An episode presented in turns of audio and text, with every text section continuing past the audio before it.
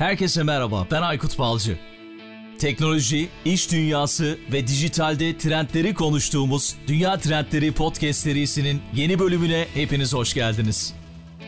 79. bölümden herkese merhaba. Bu bölümde konuğum çok uzun zamandır takip ettiğim ve kitaplarını okuduğum çok değerli, sevdiğim bir yazar, akademisyen, danışman, profesör doktor İsmet Barutçugil oldu. İsmet Hoca kitaplarıyla gerçekten bana çok şey öğreten değerli bir eğitmen diyebilirim. Ondan çok şey öğrendim kitaplarından. O yüzden benim için ayrıca daha farklı bir önemi olan bir yayın oldu. Umarım sizler de bu podcast'ten yararlanırsınız. İsmet Hoca şu sıralar RCBA danışmanlık ve eğitim şirketiyle de katkı sağlamaya devam ediyor. Podcast'i editlemem ve yayına sokmam epey bir zaman aldı. Açıkçası ona bir özür borcum var ama en sonunda yayına sokmayı başardık podcast yayında.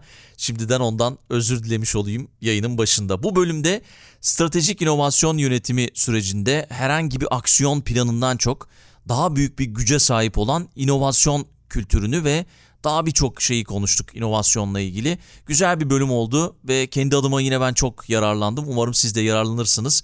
Başlamadan önce hemen yine hatırlatmalarımı da yapayım. Patreon destekçilerimize bir kez daha teşekkür etmek istiyorum. Onların desteği gerçekten beni motive ediyor. Çok çok sağ olsunlar. Patreon'dan eğer siz de katkı sağlamak isterseniz ve size özel paketlerle bağış yapmak isterseniz podcast'in açıklama kısmında Patreon'a ait linkimizi bulma şansını yakalayabilirsiniz. Aynı zamanda Apple Podcast, Ekşi Sözlük ve YouTube gibi platformlardan da güzel yorumlarda bulunuyorsunuz. Onlar için de çok çok teşekkürler. Yine bu platformlardan yorumlarda bulunmak isterseniz her zaman eleştirilerinizi bekliyorum. Aynı zamanda tabii ki elektronik posta yoluyla bana ulaşanlar var. Zaten onlarla konuşuyoruz. Konu önerilerinizi ve diğer eleştirilerinizi tartışıyoruz.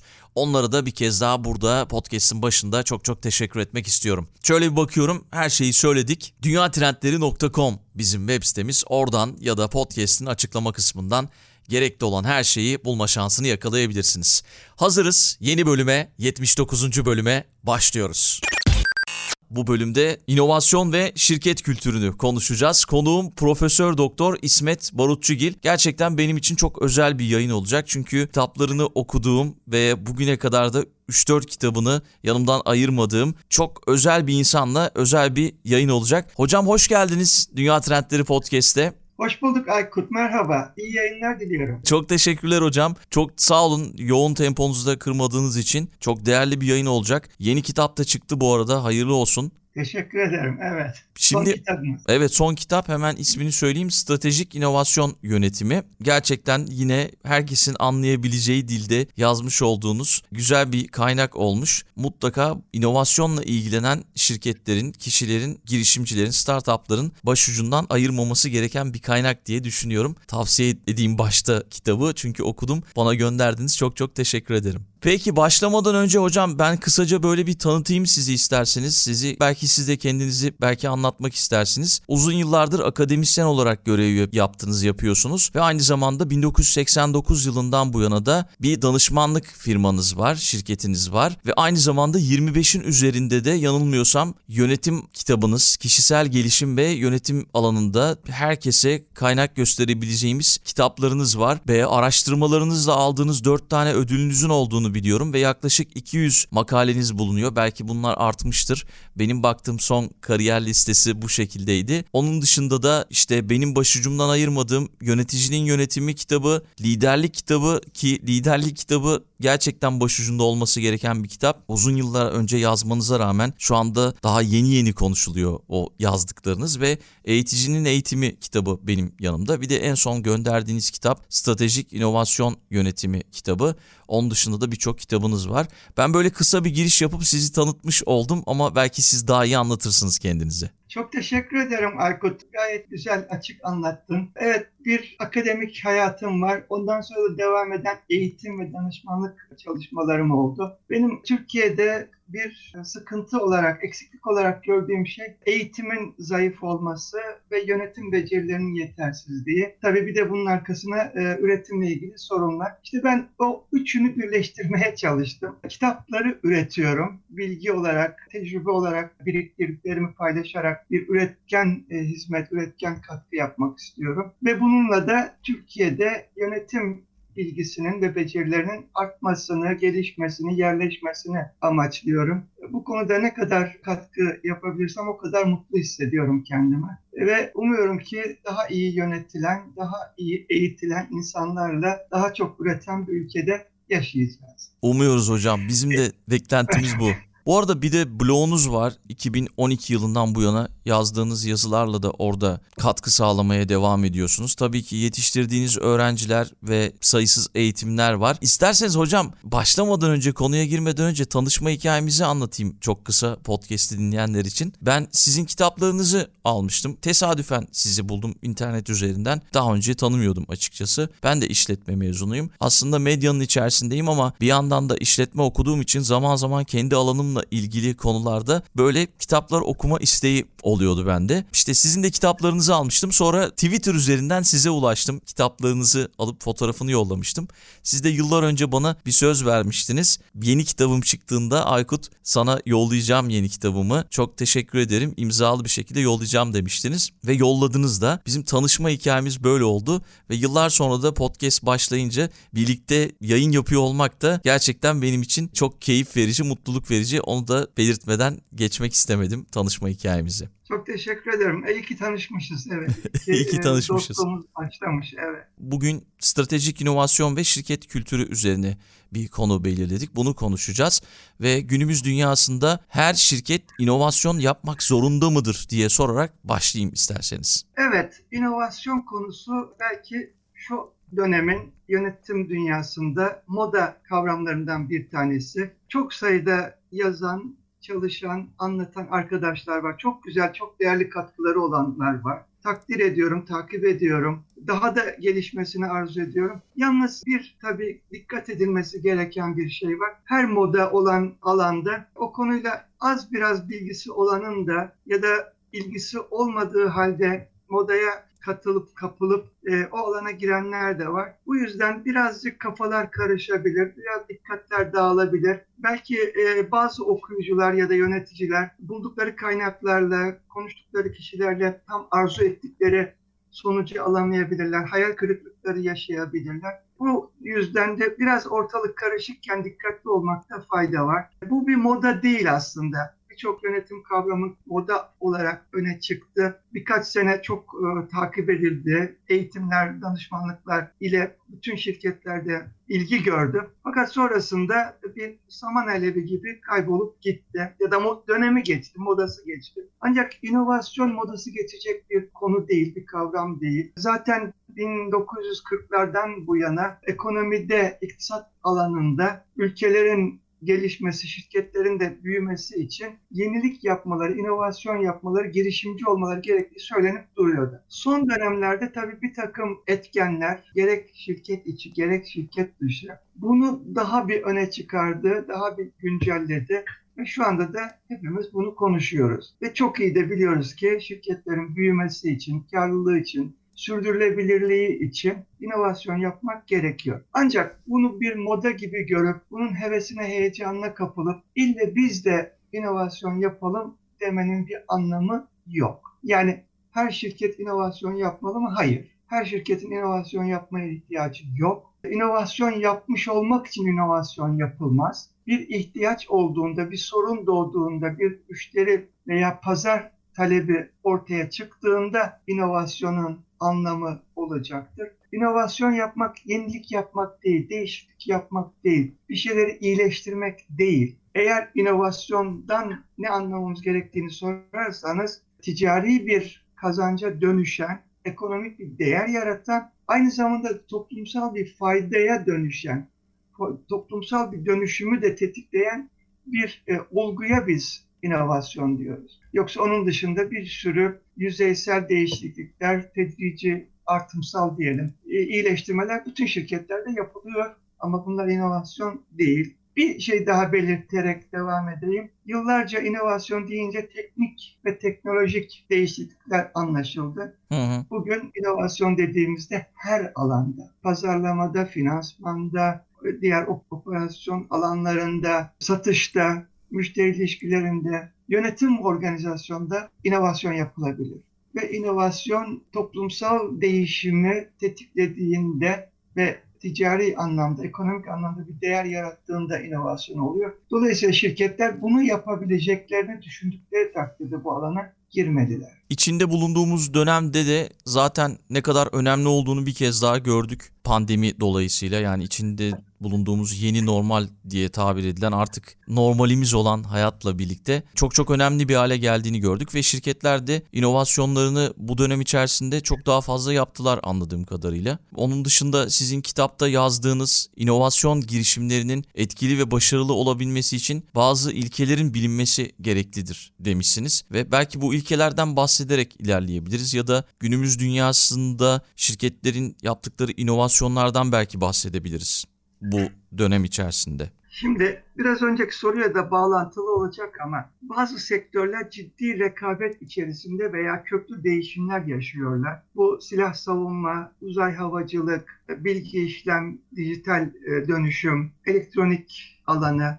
ilaç Otomotiv. kimya sektörleri, otomotiv. Hı. Bunlarda rekabet de var, e, teknolojik buluşlar da var. Dolayısıyla e, bu alanlarda inovasyon gerçekten gerekli. Eğer bir firma bu sektörlerden birinde çalışıyorsa belki de ister istemez bu akımın içinde ya da bu ihtiyacın içinde kendini bulacak. Ama geleneksel sektörlerde rekabetin zayıf olduğu ya da korumacı şartlar altında olan sektörlerde belki de inovasyon çok çok acil bir ihtiyaç değil. Bu yüzden şunu söyleyelim. Zaten sözünü ettiğimiz pandemi de şu anda içinde olduğumuz bir sorundur ve bu alanda üretim yapabilecek, çözüm üretebilecek, herhangi bir süreç geliştirecekler içinde bir fırsat. Dolayısıyla inovasyon girişiminin etkili olabilmesi için birinci koşul uygun fırsatların olması. Ben fırsat diyorum şirket açısından baktığımda ama toplum açısından bir ihtiyaçtır, bir sorundur, bir sıkıntıdır, bir baskıdır. Biz bu hastalığı, salgını, tüm dünyayı, insanlığı tehdit eden pandemiyi bir sorun olarak algılıyoruz. Ama bir şirket için, bir örneğini verelim, Pfizer-BioNTech için, bir Sinovac için bu bir inovasyon fırsatıdır. Ve örneğini de gerçekten çok çarpıcı, çok etkili bir şekilde gördük. Bir başka ilke uygun insan kaynağına ve finansal güce sahip olmaktır. Yani bazı şirketler bu fırsatı görebilirler. Bu fırsat onların önüne de gelir. Böyle bir sorunun farkında olurlar. Ama yeterince güçlü bir finansal yapıya, desteğe veya kaynağa ulaşamayabilirler ve kendi insan gücüyle yani içinde çalışanlarıyla bunu yapabilecek kapasiteye sahip olmayabilirler bu e, teknoloji geliştirme, araştırma, yenilik yapma için gerekli olan birinci faktör yetkin, yetenekli insan gücü, yaratıcı, inovatif insan. Örgüt yapısı, liderlik tarzı, teknolojinin yeteneklerinin varlığı ve bizim aslında konu başlığımız olan strateji ve kültür de başarılı olmanın ilkeleri arasında sayılabilir. Bunlar aslında e, bileşenleri, başarılı inovasyonun bileşenleri. Dolayısıyla eğer bir şirket bu işe niyetleniyorsa bunları uygun ölçülerde doğru şekilde bir araya getirmek zorundadır diye düşünüyorum. Peki hocam yani şirketler için inovasyon fırsatlarından bahsettik. İşte BioNTech'ten bahsettik, Pfizer'dan bahsettik. Başka şirketler de bu dönem içerisinde bir takım fırsatlarla karşılaştılar. Birkaç tane günümüz şirketleri için inovasyon fırsatları yaratacak durumlar ve örnekler verebilir miyiz bu konuyla ilgili? Yani sizin gözlemlediğiniz başka neler var? Şimdi çok üzerinde durulan bir diğer fırsat ya da şirketleri inovasyon yapmaya yönelten bir ortam dünyanın nüfus yapısının değişmesi. Batı dünyasında nüfus hızla yaşlanırken e, az gelişmiş ülkelerde, Afrika'da, Asya'da genç nüfus ve hızlı artan bir nüfus var. Ve bu nüfus yapısının, demografinin değişmesi bir takım sorunlar tabiatıyla da inovatif şirketler için de fırsatlar yaratıyor. Ulusların göçleri diyebileceğimiz ölçüde bir göçmen sorunu da var bütün dünyada. Afrika'dan, az gelişmiş ülkelerden, savaş veya kıtlık olan ülkelerden başka ülkelere sığınan insanların sorunu ciddi bir sorun. Bu da bir çözüm araştırmamızı, çözüm aramamızı gerektiriyor. İklim değişikliği. Hı hı. iklim değişikliği. Bakın mesela şimdi Nisan ortasındayız. Almanya'da kar yağdığından Evet, bugün kar yağdı bu sabah. İnanılmaz gerçekten. Halbuki şimdi biz baharın gelmesini, güneşin açmasını, çiçeklerin bahçeleri doldurmasını beklediğimiz bir günde kar yağıyor. Bilmiyoruz Türkiye'de de belki başka ülkelerde de yazın kurak geçeceğinden, kuraklığın ciddi bir tehdit olduğundan söz ediyoruz. Ve bu da tabiatıyla bir takım şirketlerin çözümler üretmesini gerektiriyor. Ekonomik krizler işin ayrı bir boyutu. Tabii ekonomik krizden kastım benim insanların satın alma güçleri değişiyor, azalıyor. Farklı e, ihtiyaçlar öne çıkıyor. İhtiyaçların öncelik sırası değişiyor. Tabii e, hayat tarzı değişti. Yaşam e, koşulları farklılaştı. Artık eskisi gibi e, büyük plazalarda, kalabalık ofislerde değil, insanlar evlerinde iş hayatını devam ettiriyor. Dolayısıyla ev içindeki teknolojik araç gereçlerden mobilyalara, evin içinin dekorasyonuna kadar birçok şeyi değiştirmek gerekiyor. Bu arada bazı sektörler ciddi olarak kaybettiler. Mesela son iki yılda turizm sektörü, Turizm gitti. sektörü faaliyet gösteren şirketler, hani yeme içme e, e, işletmeleri ciddi bir bunalımla karşı karşıyalar. Buna karşılık da mesela elektronik eşya, e, ev eğlencesi veya bilgisayar sektörü de önemli bir fırsat yakaladı ve o fırsatı da gerçekten birçok teknolojik yeniliklerle de kullandı ve kullanıyor da. Onun ötesinde bazı ülkelerin hani ekonomik veya toplumsal nedenlerle bazı yasal düzenlemeler yapması, ticareti, ekonomik hayatı, vergileri, ticaret rejimlerini değiştirmesi de bazen şirketler için fırsat yaratabiliyor, ortam hazırlayabiliyor. Hı hı. Mesela şey dediniz ya hocam ülkelerin göç sorunları ile ilgili. Geçen sene Almanya'ya 700 bin küsür tam sayıyı bilmiyorum göçmen gelmiş. E, 400 bin küsür de göçmen ülkeden ayrılmış. E, Evet. Yüksek bir rakam gerçekten. Belki Türkiye'de daha da yüksektir bilmiyorum. Almanya'da yüz binlerle konuşuyoruz, Türkiye'de milyonlarla konuşuyoruz. Evet milyonlarla Yani doğru. bir Suriyeli var, bir de sayısını bilmediğimiz Afganistan'dan, Irak'tan, daha doğu ülkelerinden, Gürcistan'dan Türkmenistan'dan oralardan. evet. Ve bu bir süre sonra geçici değil, kalıcı bir demografik yapıya dönüşecek. Bu insanlar o ülkelerin kültürlerine adapte olacaklar mı, olmayacaklar mı? Herhangi bir kültür çatışması yaşanacak mı? Bunlar hepsi toplumların önünde duran sorunlar. Yani dikkat ederseniz iklim sorunu, ekoloji, demografi, sosyal ve kültürel, siyasal, tabii ülkeler arasındaki siyaset de gündemde. Bazı ülkeler arasında ciddi tehditler ve savaş tehlikeleri de var. Bunlar da tabii o alanlarla ilgili sektörler için, şirketler için fırsat diyebiliriz. Bilmiyorum mesela son yıllarda Türkiye'de havacılığı hızlı bir geliştirme çalışması gördük. Bu Türkiye'nin bir ihtiyacından doğdu ve ilginç hava savunma sistemleri ve araçları geliştirildi. Doğru evet. Bunu da bir örnek olarak görmek, göstermek mümkün. İnsansız hava araçları konusunda epey bir ilerleme kaydettik. Ondan bahsediyorum tabii. Tabii bu birikim daha sonra daha ileri araştırmalara ve daha farklı ürünlere de doğru gidebilir. Başka sektörleri de harekete geçirebilir. E, bu bir zorunluluktan doğdu. Ben daha önceki yılları hatırlıyorum. Tabii sizlerin çocukluğuna belki daha önceki yıllara. 74'te Amerikan ambargosu uygulandığında Türkiye'de ciddi bir hareket başladı. Bu Aselsan, Havelsan diye bildiğimiz e, bir takım savunma şirketleri o dönemde doğdu. Ve bunlar gerçekten Türkiye'nin bugün ARGE anlamında, inovasyon anlamında çok yetkin kuruluşlarına dönüştü. Hı hı. Ama öyle bir ambargo olmasaydı, öyle bir zorunluluk yaşanmasaydı, sorun yaşanmasaydı belki de o şirketler kurulmayacak. Evet zaten hocam şöyle bir durum söz konusu. Sanırım o insansız hava araçlarında hani inovasyonu da buradan bağlayarak şöyle anlatabiliriz.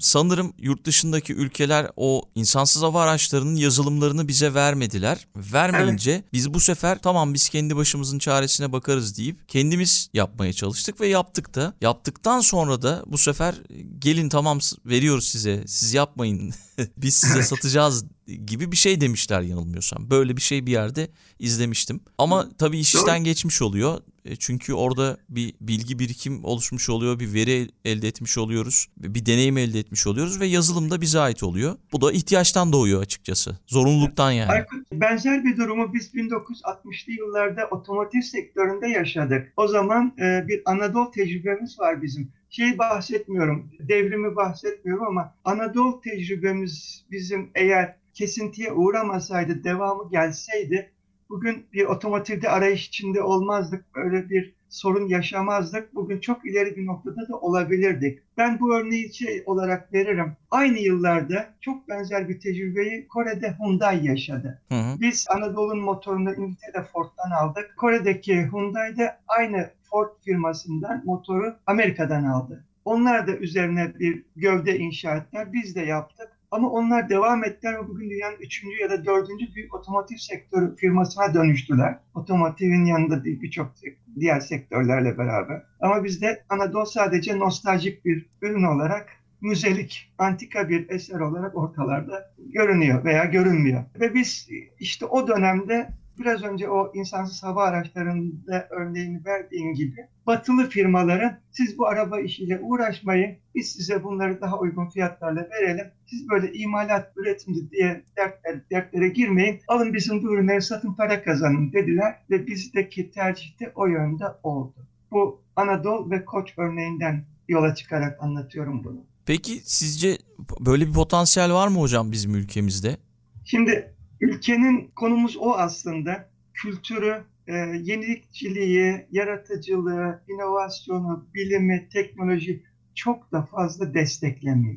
Ben bunu söylerken üzülerek söylüyorum. Tabii hepimizin artık iletişim, bilgi alma, öğrenme imkanları var. Bir Kore'nin, mesela benim biraz önce verdiğim örnekteki gibi, Kore'nin o otomotiv firmasının doğuşuna verdiği desteği Türkiye'de devlet vermedi. Aynı Hı. şekilde Çin örneğinde hep aklıma gelir, söylerim. Bir bilimsel devrim yapmak için 1980'li yıllarda Çin devleti binlerce öğrencisini yurt dışında eğitime gönderdi. Çoğunu Amerika'ya, İngiltere'ye ve bunları da hemen hemen hepsini temel bilimlerde eğitime gönderdi. Yani fizik, kimya, astronomi gibi, biyoloji gibi alanlar. Bakın 80'den 2020'ye 40 yıl içerisinde Çin nasıl bir teknolojik gelişme düzeyine ulaştı? Bizim eğitim sistemimiz bilim adamı yetiştirmeye, akademisyenleri desteklemeye, onları cesaretlendirmeye çok da uygun değil. Bilim insanlarının çoğunun önü kesiliyor. Bir takım fırsatlar onlardan esirgeniyor. Biraz kıskançlıkla, biraz başka bilmiyorum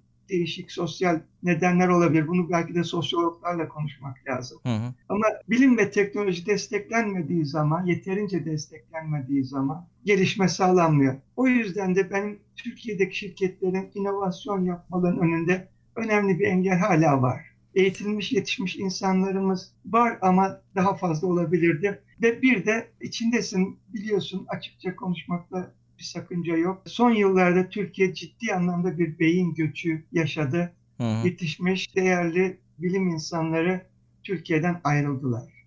Evet maalesef. Ee, bir e, aklıma şu anda gelen bir örneği söyleyerek e, bitireyim bu konuyu. Kültür ya da ortam ya da eğitim desteği anlamında. Türkiye'de 200'ün üzerinde şu anda üniversite var. Hepsinin toplam üniversitelerin tamamının kütüphaneler için ayrılan bütçesi sadece Amerika'daki Harvard Üniversitesi'nin bütçesinden daha çok daha az. Dolayısıyla bizde bilim insanı yetişmesi, yetişen insanın araştırma çalışmaları, geliştirme çalışmaları yapması kolay değil. Araştıran, buluş yapan, yenilik yapan, değer katan insanlar, üreten insanlar, bilim insanları rol model olmaktan çok e, kolay para kazanıp çabuk köşeyi dönen insanlar adeta topluma örnek gösterildiler. Bu yüzden de yenilik yapmakla, değişiklikle e, veya bir takım engellerle uğraşmayı tercih etmedi insanlar. Daha kolay kestirme yollar bulmaya çalıştılar. Bu bir, ben bunun bir dönem olduğunu düşünüyorum. Bunun geçici olduğuna inanmak istiyorum. Bunun böyle kalmaması gerektiğini düşünüyorum. Hı hı. Tabii bunun içinde bir takım değişim ajanlarına ihtiyaç var.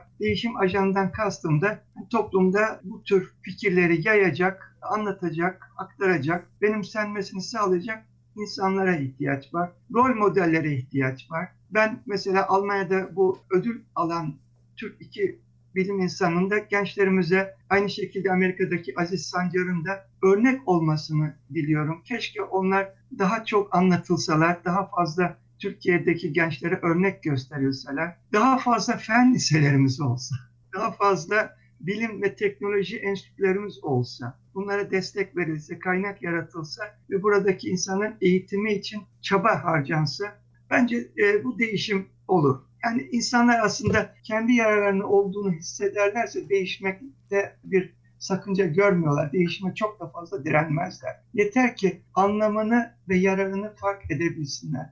E, onu da birilerinin anlatması gerekiyor. Hı hı. Belki işte bu podcastlerle senin de yaptığın güzel bir hizmet bu yönde ulaşabildiğin kadar bir insana bu mesajları taşımak oluyor.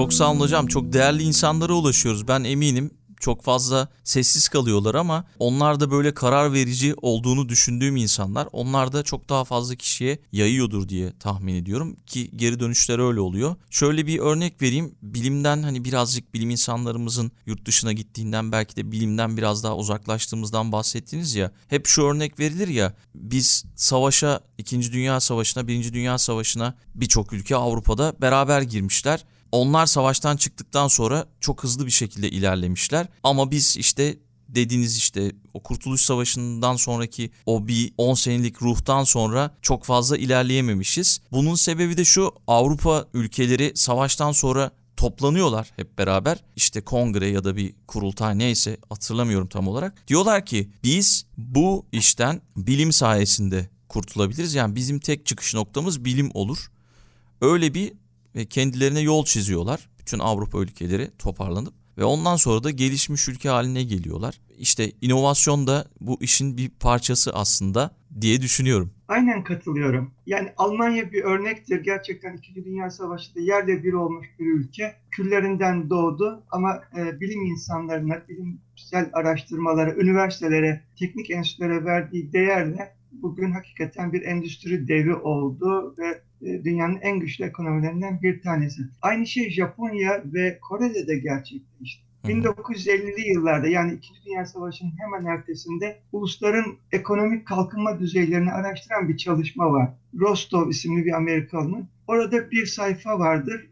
Ülkelerin gelişmişlik düzeylerini grafik üzerinde gösteriyor. Ona baktığınızda o yıllarda, 50'li yıllarda Türkiye ve Japonya birbirinin aynı, birbirine çok yakın. Kore çok gerilerde. Kore zaten 50'de savaşa da girdi. iyice zayıf bir ülkeydi. Ama şimdi bugün bakıyoruz Kore ve Japonya nerede? ve biz neredeyiz? Ama biz evet. onlarla aynı düzeyde hatta daha iyi bir durumda iken. Çin de fakir, az gelişmiş, nüfusu çok olan bir ülke olarak görünürken bugün dünya devi belki de Amerika'nın da önüne geçecek bir süper güç haline geldi. Bütün bunlar hepsi bilime, teknolojiye, araştırmaya ve insan gücüne verilen önemin sonucu diye düşünüyorum. Yani ekonomik kalkınmanın, büyümenin, güçlenmenin, zenginleşmenin temelinde bilim ve teknolojinin yarattığı değerler var. İnovasyonla yaratılan değerler var.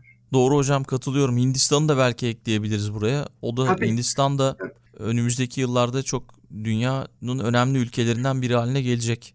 Öyle gözüküyor. Kesinlikle. Kesinlikle. Peki hocam buradan birazcık şirket kültürüne girsek yani kurum kültürü dediğimiz şey her zaman Türkiye'de duyduğumuz bir şey. İnovasyon ve şirket kültürü konusunda yani daha doğrusu şirket kültürünü tanımlamanızı istesem nasıl tanımlarsınız? Öyle başlayalım ve sonra da şirket kültürüyle inovasyon arasındaki ilişkiden bahsederiz belki. Şirket kültürü genellikle en basit haliyle paylaşılan değerler, ortak inançlar, ortak davranış normları şeklinde söylenebiliyor.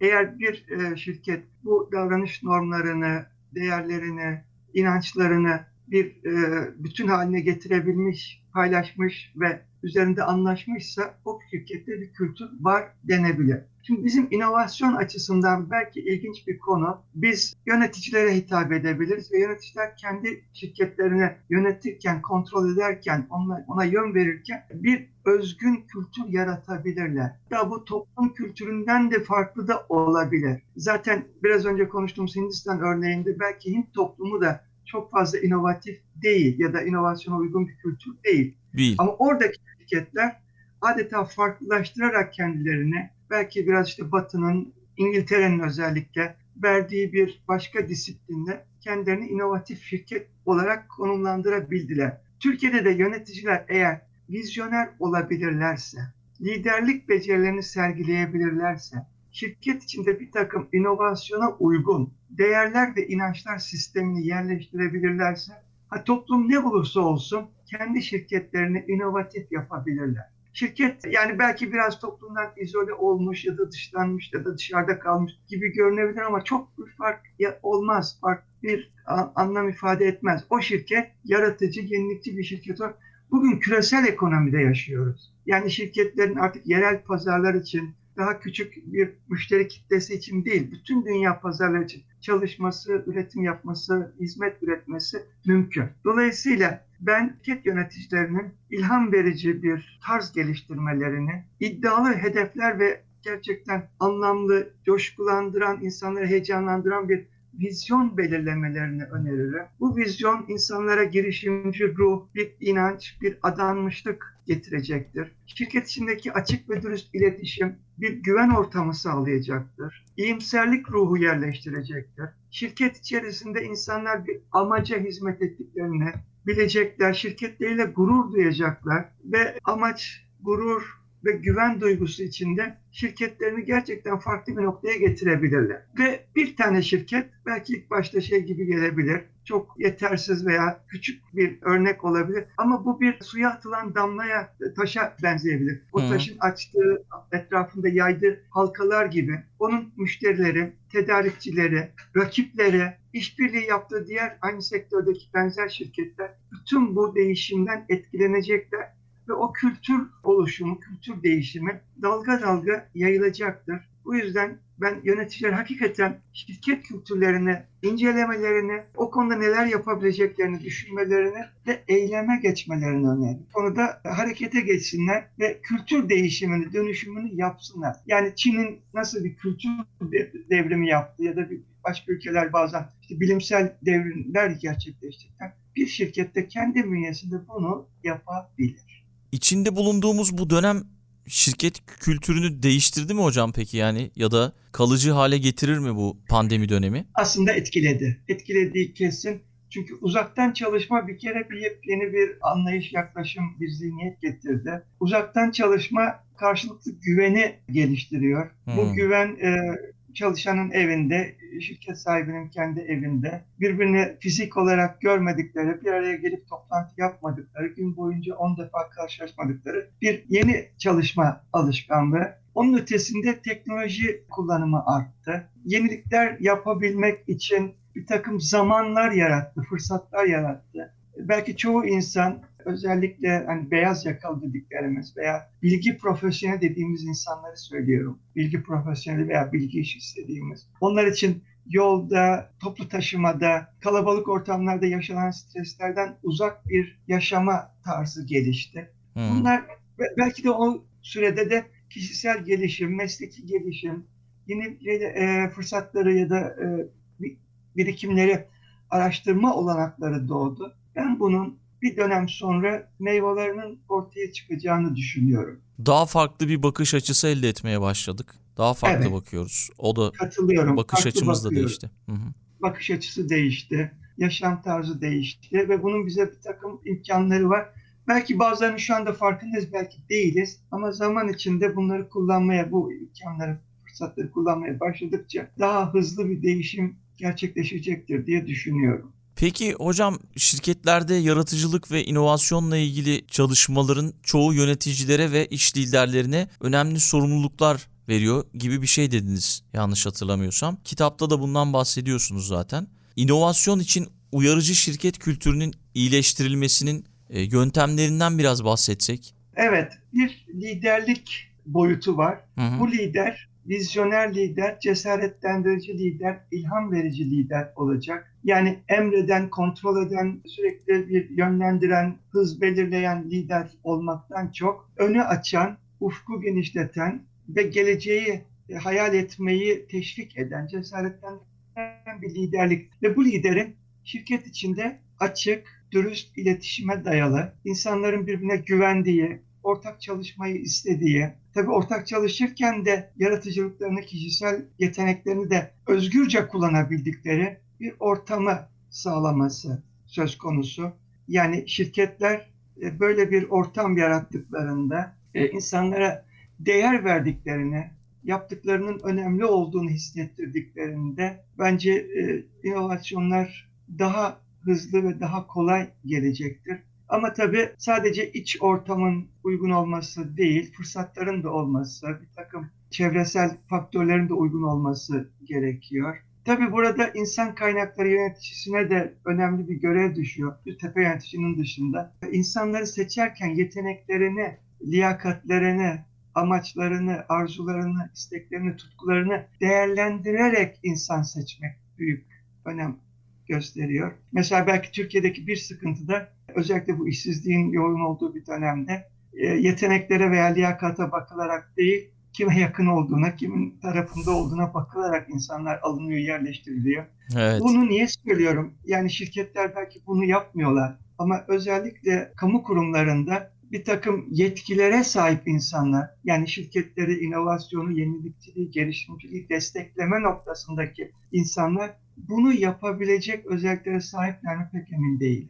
Ve bunun Doğru. da e, işte insan kaynakları politikalarının yanlışlığından kaynaklandığını düşünüyorum. Şirketler de tabiatıyla bu riskli ve belirsizliği yüksek olan girişimleri dış destekler, devlet gibi bir destekten bahsediyorum. Güçlü sponsorlar bulmadan da kolay kolay yapamazlar. Yani bir şirketin amacı kar etmektir. Hissedarlar şirketin her sene bilançosunda kar görmek isterler. Doğru. Ama inovasyon yapmaya kalktığınız zaman siz belki yıllarca sürecek bir yatırım bütçesi ayırmak durumundasınız. Ne getireceği belli değil. Getirdiği zaman da belki belli bir süre onun bir kazancı olmayacak. Bir takım yatırımlarla desteklenmesi gerekecek. Yani şöyle söylemek istiyorum çok uzatmadan. Bir inovasyon belki de 5, 10, belki de 15 yıl sonra şirkete karlılık olarak dönecek. Ama ticari şirket hissedarları bunu pek arzu etmeyecekler. O yüzden de devlet destekleri, bir takım hibeler veya işte uzun dönemli sponsorluklar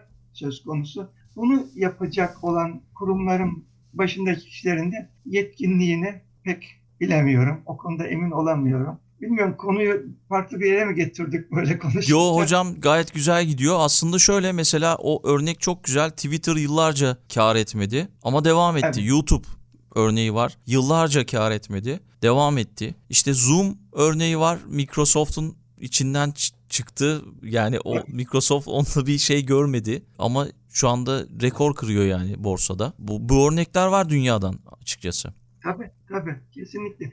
Yani yeniliğin bir pazara giriş süreci, başlangıç süreci, yatırım süreci vardır. Onun büyümesi, kar etmesi, piyasada tanınması, yerleşmesi belli bir zaman alır. Öyle bugün bir yeni parlak fikir buldunuz, üç gün sonra bundan para kazanacağınızı umuyorsunuz. Böyle bir şeyi beklemeyin. İnovasyon bu, bu değil. Dolayısıyla da hakikaten e, inançlı liderlere ihtiyaç var. Bunun arkasında duracak ve para harcadıkça veya bir takım başarısızlıklar yaşandıkça bundan morali bozulmadan, e, hevesi heyecanı kırılmadan devam, devam, devam diyebilecek liderlere ihtiyaç var. Ve böyle bir güçlü destek hem lider desteği hem de finansal destek olmadığı zaman inovasyonlar bazen havada kalabiliyor. Bu arada gündemde olan bir şirketimiz var Getir diye biliyorsunuz. Belki takip etmişsinizdir. Nazım Bey'i ben birkaç defa izlemiştim konferanslarda. Şirketin herhalde ikinci ya da üçüncü yılıydı. İlk beş sene herhangi bir kar beklemiyoruz demişti. Zaten sürekli zarar ediyordu şirket. Ama şimdi geçtiğimiz günlerde 2 milyar küsür değerlemeyle 300 milyon dolar yatırım alıp işte dünyanın farklı ülkelerinde de açılmaya başladı. Dediğiniz Evet. gibi yani sabırla ve sabırla ilerlemek gerekiyor. Biraz zaman gerekiyor inovasyonlarda. Kesinlikle. Şimdi bildiğimiz kadarıyla Getir İngiltere'de ciddi bir e, atılım yaptı. Brezilya'yı düşündüklerini söylüyorlar. Onun için bu pandemi döneminin belki geçmesini bekliyor. Ama bakın Getir örneğinde ve bir takım online şirketlerin, sitelerin, bu e, kuryeyle e, satış ve dağıtım yapan şirketlerin hemen hepsi bu pandemi dönemindeki fırsatları da değerlendirdi. Değerlendirdiler. Yani bu pandemi olmasaydı belki bu kadar böyle eve her şeyin getirildiği bir düzen olmayacaktı. İnsanlar marketlere, alışverişe kendileri gidiyor idi. Ama bu bir e, onlar için bir fırtına idi. Ama fırsat onlar için söz konusu oldu. Şöyle anlatmıştı hikayeyi. Yani bizim böyle bir şeyi bakkaldan getirtme kültürü bizim ülkemizde var. Mesela Almanya'da bu yok çok fazla. Ama bizim Evet. kültürümüzün içerisinde sepet sarkıtma dediğimiz hani yukarıdan aşağı bakkala sepet sarkıtma olayı veya bakkalın çırağının getirmesi bir şeyler, kasabın çırağının getirmesi bu bizim kültürümüzde olan bir şey deyip buradan yola çıkarak yani kültür konusuna da bağlıyorum. Buradan yola çıkarak böyle bir girişim kurduklarını söylemişti. Ama şimdi tabii farklı örnekleri de var. Uber yemek var, Uber Eat var. Getir de Türkiye'den çıkan bir girişim. Farklı ülkelerde de başarılı olacaktır diye düşünüyorum. En azından onu alıştırmak önemli herhalde. O kültürü oluşturmak ya da önemli. Evet. Hocam şimdi inovatif şirketlerin kültürel özelliklerinden podcast içerisinde bahsettik ama böyle bahsetmediklerimiz kaldı mı? Belki onlardan da bahsedebilirsiniz. İnovatif şirket olabilmesi için öncelikle biraz gözü karartmak gerekebilir. Çünkü gerçekten bir belirsizliğe, bilinmeyene yelken açılmaktadır. Özellikle radikal yenilikler, inovasyonlar, hatta mavi okyanus dediğimiz bilinmeyen, rekabetin olmadığı alanlara açılmak söz konusu olduğunda ciddi riskler var. Dolayısıyla risk almaya hazır, girişimcilik ruhu olan insanların oluşturduğu lider ve ekibi inovatif şirketlerin önemli özelliklerinden bir tanesini oluşturuyor. Liderin de o özelliklere sahip olması lazım. Yani gözünü karartacak, başarısız olduğu zaman yılmayacak, düştüğü zaman tekrar kalkıp yola devam etme dayanıklılığını gösterecek, e, irade sergileyecek bir lider önemli. Çoğu insan ilk engelde, bazıları birkaç engelden sonra pes edip, geri durup, vazgeçip bırakabiliyorlar. Hatta bazen öyle oluyor ki son dönemeçte yani ışığı görecekleri noktada pes edip geri dönüyorlar. Oysa e, sonuna kadar gitmek, başladığı işi bitirmek gibi bir özelliği olan, iş bitiriciliği olan, sonuç odaklı olan insanların oluşturduğu ekiplerden bahsediyoruz. Bu ruh kaybolduğunda şirketin de inovatif özellikleri giderek azalıyor. Artık o seri üretime geçen, performansa dikkat eden, para kazanmak ve yatırımcılarını memnun etmek isteyen bir şirkete dönüşüyor. Hı hı. İnovatif şirket birazcık o startuplarda görünüyor. Biraz genç şirketlerde görünüyor. Yöneticilerinin genç, dinamik, enerjik olduğu olan şirketlerde görünüyor. Yaratıcılık bir özelliktir ama ben bunun e, doğuştan gelen bir özellik olmadığını düşünüyorum. Olabilir bir kısım evet sanatçılarda bunu kabul edebilirim. Ama yaratıcılık yetenekleri geliştirilebilir yetenekler. Dolayısıyla yaratıcı olmak demek farklı düşünmek,